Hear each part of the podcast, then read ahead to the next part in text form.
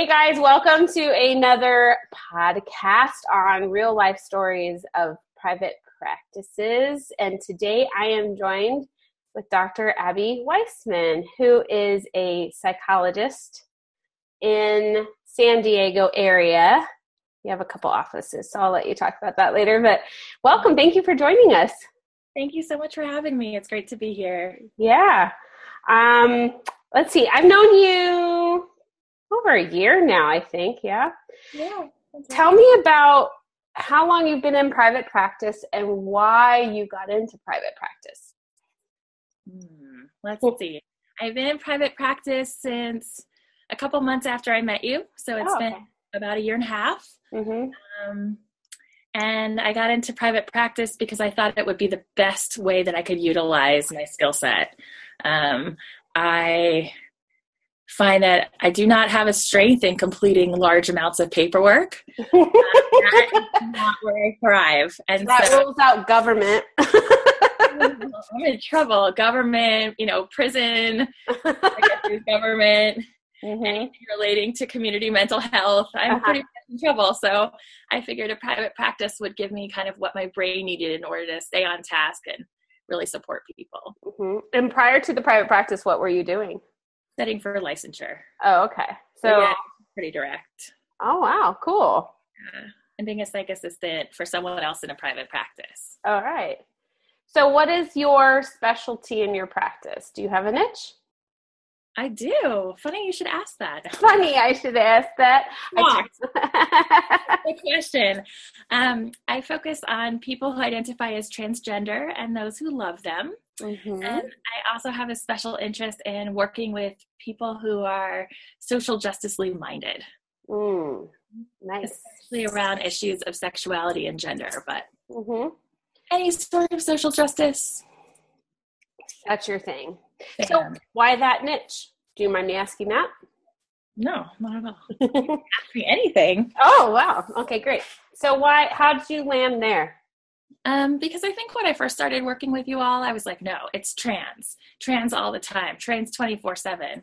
And then I realized, as you had aptly stated, even when I said that I focused on trans clients, that other clients would filter in who liked a person that could handle and could aptly talk about what it was like to be a transgender person in this Mhm. world Mhm. and they were usually ones that had kind of a, a pull or some sort of drive towards social justice. Mm, mhm. I'm interested in talking about how people are treated and power and inequality. Does that come through your own story, your own work in social justice? Well, yes.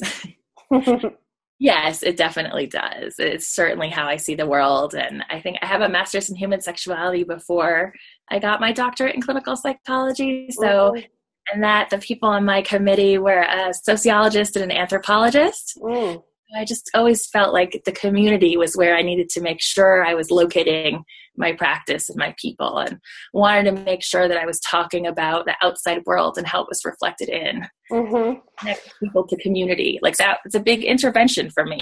How can we get you from being, you know, it sounds like you're isolated. How can we connect you to a community that would fit you? Yeah. So for those that are who are listening that don't know, in San Diego, we have an area called Hillcrest. Where a lot of LGBTQ if the community is, I guess, concentrated or known as. Mm-hmm. But that is not where your office started originally. No. Where'd you put your office? I put my office north about 30 minutes to an hour up in North Inland area in Poway. Okay, so let's talk just talk demographically. When people think of that area, what do they think of? Of Poway? Mm-hmm. Um, rich white people, retired people Uh huh. who are probably white and conservative. Right. Um, I'm learning it has a multiplicity of religious groups. Mm-hmm. just a lot of different religious institutions around. But yeah, white, straight, Presbyterian, or other Protestant. Okay. So I well, I wanted to talk about this because this is something. I mean, generally, if someone asks me, oh, where should I start a private practice? I'm like, meet your clients where they're at. Now, you are meeting your clients where they're at, but it's not traditionally what people think of. So, can you talk a little bit about why that area? Okay, I have many reasons for this area. Yes. Uh, One is that I grew up in suburban Boston mm-hmm. um, in a Jewish suburb. And so I always wanted to work in that same kind of feel of an area where you always had to go into the city to get your needs met, you know? Mm-hmm. And so I thought, well, you know, what would it be like if the city came a little bit out? If the city and all of its queerness and liberal attitudes could come a little out to suburbia where I was longing for it as a kid. Mm-hmm. Um, so that was one. Um, this felt like home to me coming up to Poway. Um, it's it reminds me a lot of Wellesley, which is the rich white Protestant suburb next to Newton, where I grew up. Um, so it's like comfortable. I'm like, oh, I can do this suburban thing. This is good. Um, I know this language. Um, so that was comforting. And then, yeah, I mean, the other reasons are like the personal part is that I grew up with awesome uh, father who was in private practice himself, but as an eye doctor, and we would run into so many people in the neighborhood all the time. Um, and I wanted to be a little bit away. I wanted a chance to get out. Mm-hmm. And then, you know, what we talked about last time that there's that whole thing that queer people can travel. So far, only been a couple days into the new uh, the new uh, presidency, mm-hmm. um, but so far we can travel to some places, and right. so I found that um, it would be a good neighborhood for people to travel to. Right. See, this is the thing: is like when I when I would first answer that question concretely, it's okay. Hillcrest. That's where a lot of queer communities are, blah, blah, blah. But they're also elsewhere, they just maybe aren't as out and visible, but means they're there. So this is about being in touch with your ideal client, right? And where they are. What is that face for, Abi? well, I think it's I I didn't realize like I when I did some of the research that you all had recommended on um, the the demographic space, yeah, I really wanted to go to a wealthier population because I knew that um, with my love of paperwork, I was not going to be part of every panel. And yeah. so I wanted to make sure I could reach people that could actually afford my services. Um, and so that was great. I was like, oh, this feels good. Um, but I didn't realize that I was also going into a market that I hadn't anticipated, which is parents and parents wanting support for their kids. And parents in the Poway school district is one of the best. And so parents are expecting good quality care for their kids on a you know they're expecting a specialty provider and they're expecting it to rock. Mm-hmm. so i could really address that need. Um, and then as i was telling you before i opened up um, a day a week in Hillcrest because I mm-hmm. found that yeah, people are like, all the queers are going to be in Hillcrest, so all the queer therapists are going to be in Hillcrest. Who's this person in Poway? Like that makes no sense to me. I'm going to go go to Hillcrest. So I would see them in Hillcrest, Bankers Hill area, and then through the course of the first couple of minutes would find out that they lived in Poway, that they worked that their best friend lived in Escondido, a town over, or Rancho Bernardo, yeah. that some part of their life always took place there, or that they were actually traveling from even more north, like Temecula, to come down to see me in Hillcrest because they thought that's what they had to do to get services. Wow. And I was like, well, actually, I could see you in Poway if you want. Mm-hmm. That'll cut your time in half. And hey, you know, I'm open on Sundays, at least right now. Um, so after you go to church or when everyone else is in church and you don't know what to do because you're Jewish, you can come see me instead. so it's I've been able to loud the um, praise the beauty of Poway. I mean, it might have some unadulterated use of water, which could be good or bad depending on the world. That people don't understand that it's just it's very manicured and yeah, pretty. Yeah. it's very pretty, but it requires a lot of water to maintain that pretty. So yeah, I think So yeah, and I think um, this is another point for people that are listening. If look around and do you see everyone represented? And if not, there might be a big need for you to show up and serve people that are not represented in the community, that don't have support, and think like that they have to travel an hour and a half to get a therapist that knows how to work with what they're going through or that can even understand and speak the language. So it's not just looking around and seeing if the clients are there, it's also looking around and seeing like what's missing and can I fill a gap here? And can I be known in that? I mean, mm-hmm. the, the therapists that I've talked to in Hillcrest and Bankers Hill and Mission Valley are like, well, of course I have people from Poway come see me. And I'm like, I hope not anymore, but yes. You know, everyone from Poway is like, well, I go to Hillcrest. That's where they are. And yeah. I'm like, mm, that's where we're out. Yeah. And I mean, the company, the name of my corporation is Waves, a psychological corporation. So here I am inland talking about the ocean. no, I mean, you don't really get a lot of beautiful vistas when you're, except for the manicured lawns, right? Mm-hmm. Um, but I think it's okay to bring some ocean mm-hmm. inside. Yeah. So, what's been the hardest part of your journey in creating your practice? Um, hardest. Ooh, there's many. I think um, convincing people that there's a need, um, convincing an average um, heterosexually oriented cisgender person who's not an awesome therapist um, that there is a need for this population and that it's not enough to be friendly. It's not enough to be like, I have a gay friend. I'm like, that's great. How do they feel about being your gay friend and not, you know, Bob, the super cool baseball player? um, but that there's actually a real depth to this care and that there's meaning and that people are really scared right now and that there's a lot of places for hope. I'm going to be honest. Has yeah. that been hard within just the therapist community? Uh, yes. Mm-hmm. I think people are not um, that willing to pay for training thing has been a little harder. I have been really grateful to get um, some opportunity to consult with folks more recently, mm-hmm. and that's been great. Um, and to do some trainings with area um, bigger group practices or um, community clinics about like how to approach a trans person um, but they expect it to be included because they're not in private practice so they don't feel like they have the resources to bring in someone from the outside mm-hmm. and yet they're getting paid so much more consistently with benefits and have so much access so it's that sort of disconnect of you need to bring me in and not just once um, yeah. because there's actually layers of work um, and like I remember bringing in a 101. I'm like, okay, this is Abi's 101. My wife laughing at me. She's like, this is not 101. I'm like, like we can do this. I don't want to explain the difference between sex and gender again. Like I'm done. Like just you know, I'll yeah.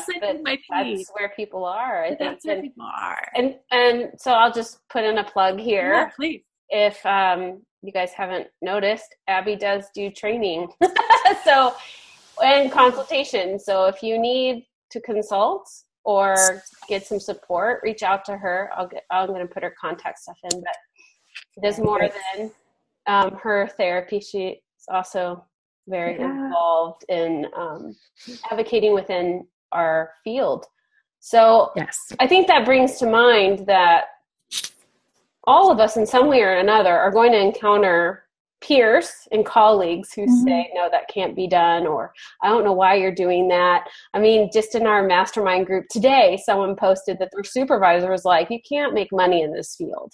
And so there's going to be people that don't understand. So and that and that can be hard. And so what has helped you deal with that? Hmm.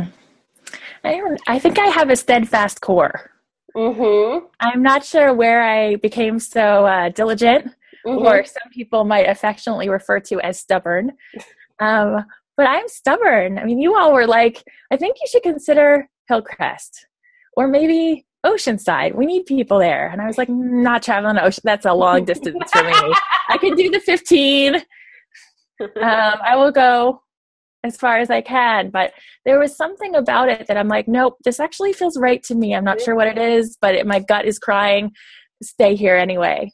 Um, so that's another good point. Just because someone makes a suggestion doesn't mean yeah. always right. Why are you just assuming, you know, like, well, I must not know. No, and I realize I like just we're doing it. Well, yeah, I think um, part of coaching is just trying to help sort through all the options, but ultimately mm-hmm. you decide and you know what's yes. best for you always. And so. I really appreciated that because I've um, quick plug of you is that both of you is that uh, I've known other coaches who are like, you need to sign a contract that you're doing it my way for the next oh. year, and I'm like. I can't, no, like this isn't the right coach for me because I can't do that. Like I yeah. have really, really strong ethical value. And you have opinions. I have opinions and I have yeah. feelings. Yes. And I don't know. Yeah. I don't want to be in private practice so that someone else can guide me and tell me what to do. Yeah. If I wanted that, I'd work in a. Yeah. And your story is a reminder to me of like that whole piece of, okay, you want to go here where's the need and how, how do you find the need within that mm-hmm. community wherever you are at so i appreciate you teaching me that or reminding me of it because um, sometimes yeah we all we're all still learning i think um, for me in terms of like the you're talking about the core that is my experience mm-hmm. of you but also having other people that can reflect that core back yes and can, when you feel like you know frustrated or um, overwhelmed, whether that be your um, spouse, friend, or colleague. Having people that know you that can mm-hmm. remind you of it. I'll say my therapist. I mean, I like to give back to the community wherever I can.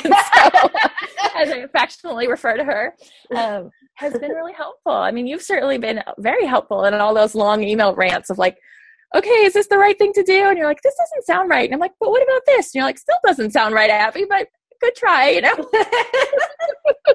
and mom and people that I've grown to really appreciate have been just become a really big part of my life in a way I didn't expect pre boot camp. Uh-huh. Um, I think I also, uh, if it's okay to give a plug of my own, of course, not of my stuff, but I decided to join. I was asked to join the board of directors um, for the San Diego Psychology Association. Mm-hmm. And I was like, oh, I've heard such horror stories about when you volunteer, then it's it's all over.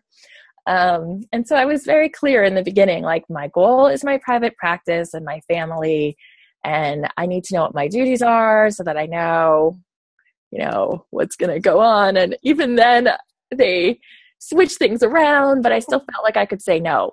Good. And I said yes. Um, and so now I'm the, still the co-chair of the LGBT committee in San Diego Psych, which is open to practitioners of all, you know, stripes and stars and circles and hearts. Um, and then I'm also on the board of directors, and it's been really powerful for me mm-hmm. um, because we've been they've been great about stepping up and responding. For instance, to that. Um, oh my goodness, the society that's coming in June to protest why homosexuality is wrong. Right. We got together and created a letter that's been published, marched together in the Women's March, um, invited people in from other groups. And I just, I'm proud of them and I'm proud to be a part of it. And so now when I go to different events, I can also talk about you know why i'm a member why i think it's important to bring us together during this time and i appreciate that nice because sometimes i think um, we don't know why we're members i know i've struggled yes. with that i've talked about this honestly in other podcasts and blogs of like i don't know why but i see you advocating and i see the work you're doing and mm-hmm. uh, you should be proud that's thanks great. yeah when you like uh, what's been kind of the best part about having a private practice? I love my clients. They're the best. As I like to say, they're the bee's knees. Mm-hmm. Um, I love, I even realized, like, as one kind of terminated or ended time with me, um, it was like one of the best experiences I've had. Like, here was this person able to ask for what they needed, and they were able to ask for a change And although my first impression was like, oh no, I want to work with you more, like I think there's more growth here and there's more possibility that they asked for what they wanted. Oh, that was such a cool feeling. And that I could honor that and say, yeah, go for it. That sounds awesome. I'm around if you need me. I'm around if you need further help. Um, but yeah, let's do it. Mm-hmm. And let's end this well. Mm-hmm. The kind of work that you get to do is really a joy. Yeah, and the people. I mean, mm-hmm. there's just there's so much hope and possibility mm-hmm. that I don't realize I'm carrying around with me until I run into someone who's needs a little piece of it. And mm-hmm. that they mm-hmm. have the ability to say, wait, you know, and I call myself Abi in it. Wait, Abi, like, what do you think of me? And I'm like, I think you're a human being. You know, I think it's going to be okay. Mm-hmm. That's pretty amazing. Mm-hmm. And I think um, I love it.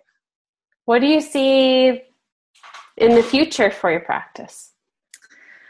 I see lots of good, hopefully happy things, maybe making a living wage. Very excited about that part.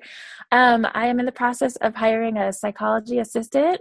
So we're just waiting for the board to approve her number so she can start a practice under my license mm-hmm. up here in Poway. And you know, she focuses on a slightly different perspective, but um, more on like learning differences and difficulties and all that stuff, but with a queer happiness, mm-hmm. say. Um, so I'm looking forward to expanding training. Mm-hmm. My real goal is to have a, a full time private practice or even a, maybe a group practice in Hillcrest and one up here in Poway, and then train people in Hillcrest and bring them to Poway. Mm-hmm. There's a lot more need than I can provide myself. I'm getting full. Mm-hmm. And that's so exciting. It's been a year and a half and I'm getting full. Like, yes.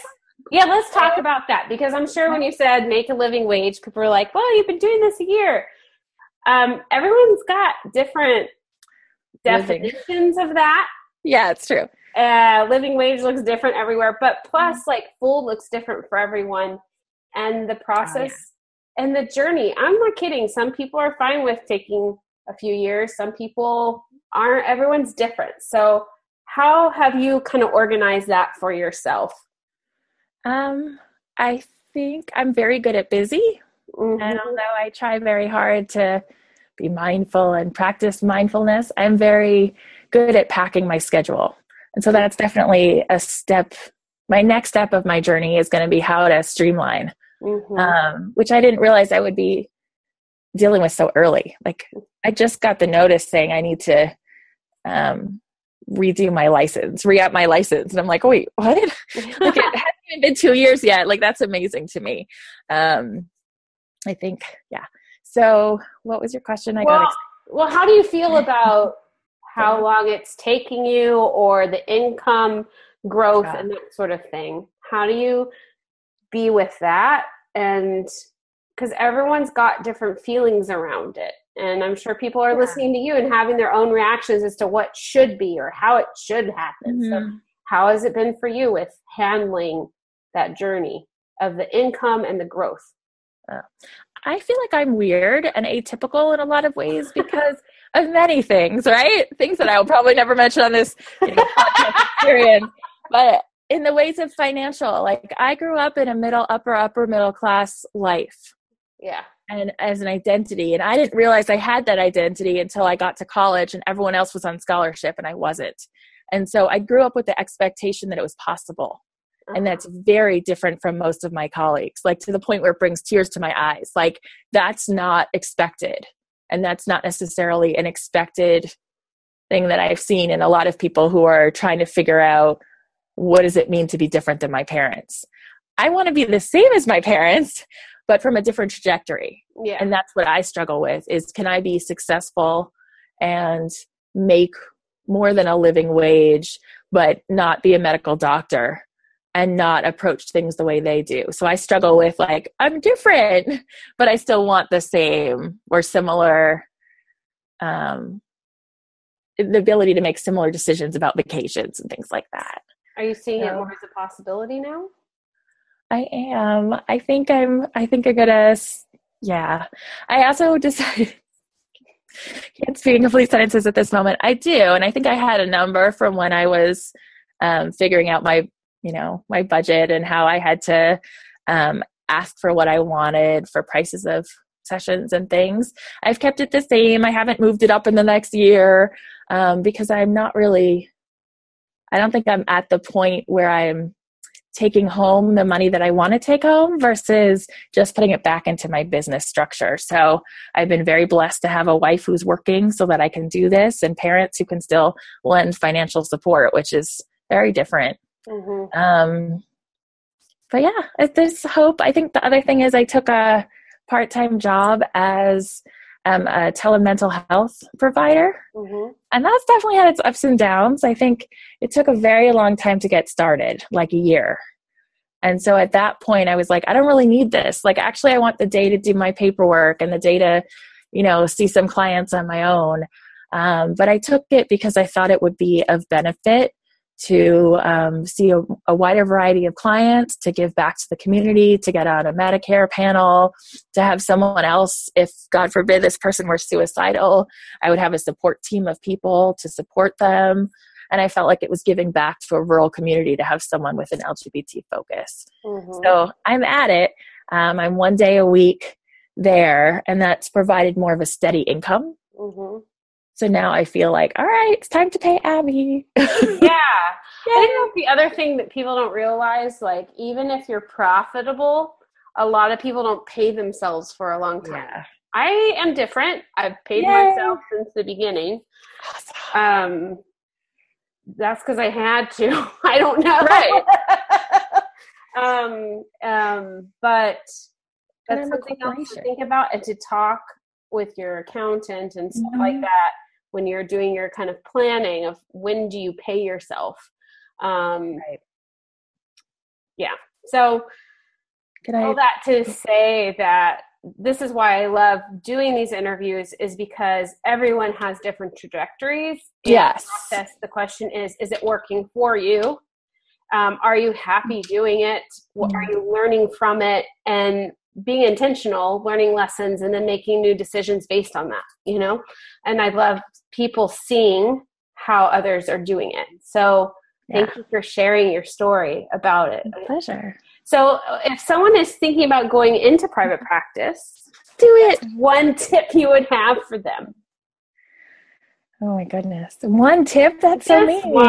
I know that's mean to do to Abi. I know. No, Abi has many thoughts and feelings.